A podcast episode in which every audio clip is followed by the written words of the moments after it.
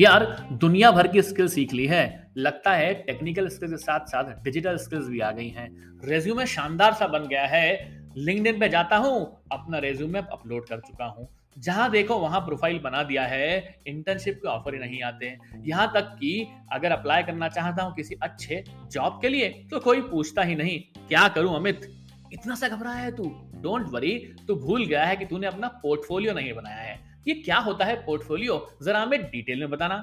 Hello दोस्तों, मैं आ गया हूँ आपका डीप स्टोरीटर अमित स्टोरी के नए एपिसोड में, जहाँ मैं बात करने वाला हूँ कैसे आप इस हवा के अंदर जो सब जगह चल रही है ले ऑफ़ की हवा, अपने पोर्टफोलियो को मज़बूत बनाकर क्रिटिकल चीज़ें दिखाकर प्रोएक्टिव होकर, अपना इंप्रूवमेंट कर जॉब प्रोस्पेक्ट को भरपूर ले पाएँगे और मज़ा ले पाएगा आप किसी भी इंटर्नशिप का, किसी भी अच्छे काम को आपको मिल जाएँगे एज अ फ्रीलांसर कोई अच्छी गिग मिल जाएगी या कोई जॉब मिल जाएगा। क्योंकि आपको बनाना होगा डाइवर्स पोर्टफोलियो जिसमें आपको बताने होंगे आपके प्रूफ ऑफ़ वर्क जो शोकेस करेंगे आपके स्किल्स को, आपके एक्सपीरियंस को और आपके टैलेंट को।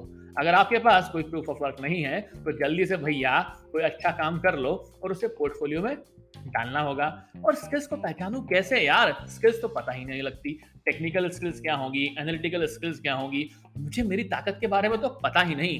आपको अपने अंदर झांकना होता है क्योंकि आपको करना पड़ता है सेल्फ असेसमेंट क्या होता है सेल्फ असेसमेंट वही पुरानी टेक्निक जो दुनिया भर सालों से कर रहे हो आप। याद करो वो दिन जब आप स्वॉट एनालिसिस करते थे। वही अपना S for strength W for weakness O for opportunities T for threats जिसकी मदद से आपको पता लगता था कि आपके अंदर क्या स्किल्स हैं और वही हेल्प करती थी आपके प्रूफ ऑफ़ वर्क को दर्शाने के लिए। अगर आप अच्छे डिज़ाइन में हैं तो हो सकता है कि आप डिज़ाइनर बनाकर अच्छी डिज़ाइनिंग वर्क करें और वही आपका प्रूफ ऑफ़ वर्क बनेगा, जिसकी तरह थ्रू आप अपना पोर्टफोलियो की फाउंडेशन बना पाएँगे।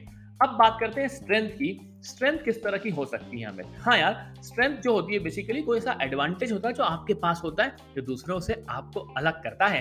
लोगों से बात करो, लोगों को देखो और पूछो, यार भाई, तुझे बता, तू बता, तुझे क्या लगता है मुझमें स्ट्रेंथ क्या है? कई बार आपके अचीवमेंट्स आपके प्रोजेक्ट जो आपको गर्व कराते हैं, वही आपकी स्ट्रेंथ हो सकती है। जैसे मैंने एग्ज़ाम्पल दिया डिज़ाइनिंग वाला।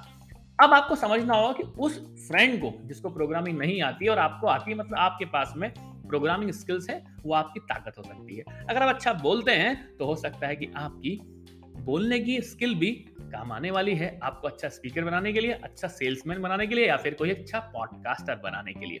अब बात करते हैं वीकनेस की।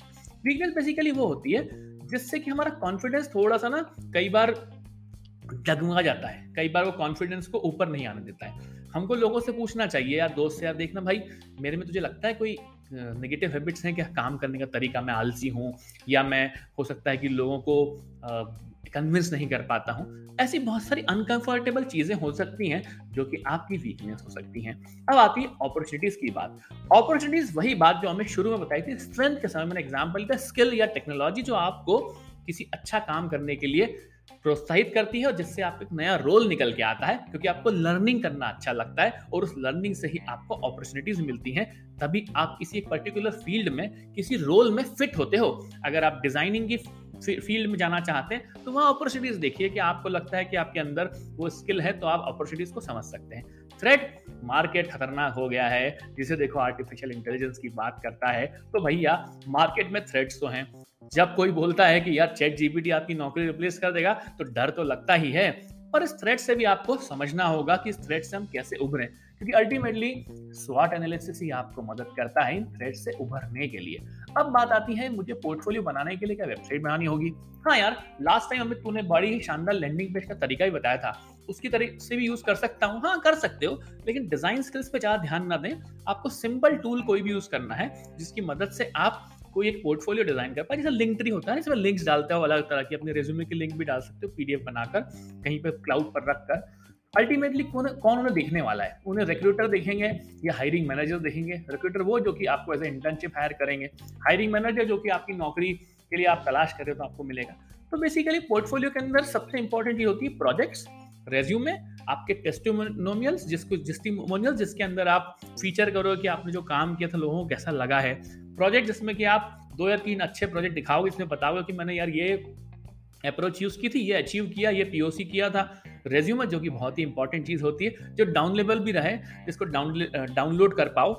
जो भी आपका हायरिंग मैनेजर वहाँ पर जाएगा, आपके पोर्टफोलियो में डाउनलोड करना चाहेगा और सबसे इंपॉर्टेंट आपको कॉन्टेक्ट कैसे करें? ईमेल के थ्रू आपके फ़ोन के थ्रू वहाँ पर आपको डिटेल डालना पड़ेगी।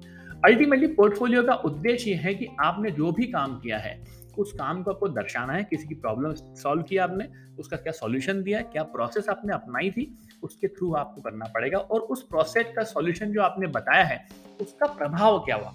क्या वो बिज़नेस इम्पैक्ट दिया किसी पर्टिकुलर कंपनी के अंदर या कॉलेज में आपने कोई प्रोजेक्ट किया, उस एडिशनल प्रोजेक्ट को आप कैसे शोकेस करेंगे? तो अल्टीमेटली आपके पास में पोर्टफोलियो होना चाहिए। जब भी आप किसी भी जगह अप्लाई करें तो आपके पास कवर लेटर होना चाहिए, जो इसको आप हायरिंग मैनेजर को बड़ा अच्छा लगता है। जब लिंकडिन पे आप नोट डालते हो किसी को पर्सनल तो आपको कनेक्ट हो जाता है। ये सारी चीज़ें अगर ध्यान रखोगे तो मुझे लगता है कि आपको डरने की ज़रूरत नहीं मार्केट अच्छा हो जाएगा। उम्मीद है आपको सारे टिप्स अच्छे लगे होंगे। आज के पॉडकास्ट को यही देते हैं विराम। तब तक आप मेरे पॉडकास्ट टेक स्टोरी को सुनते रहें।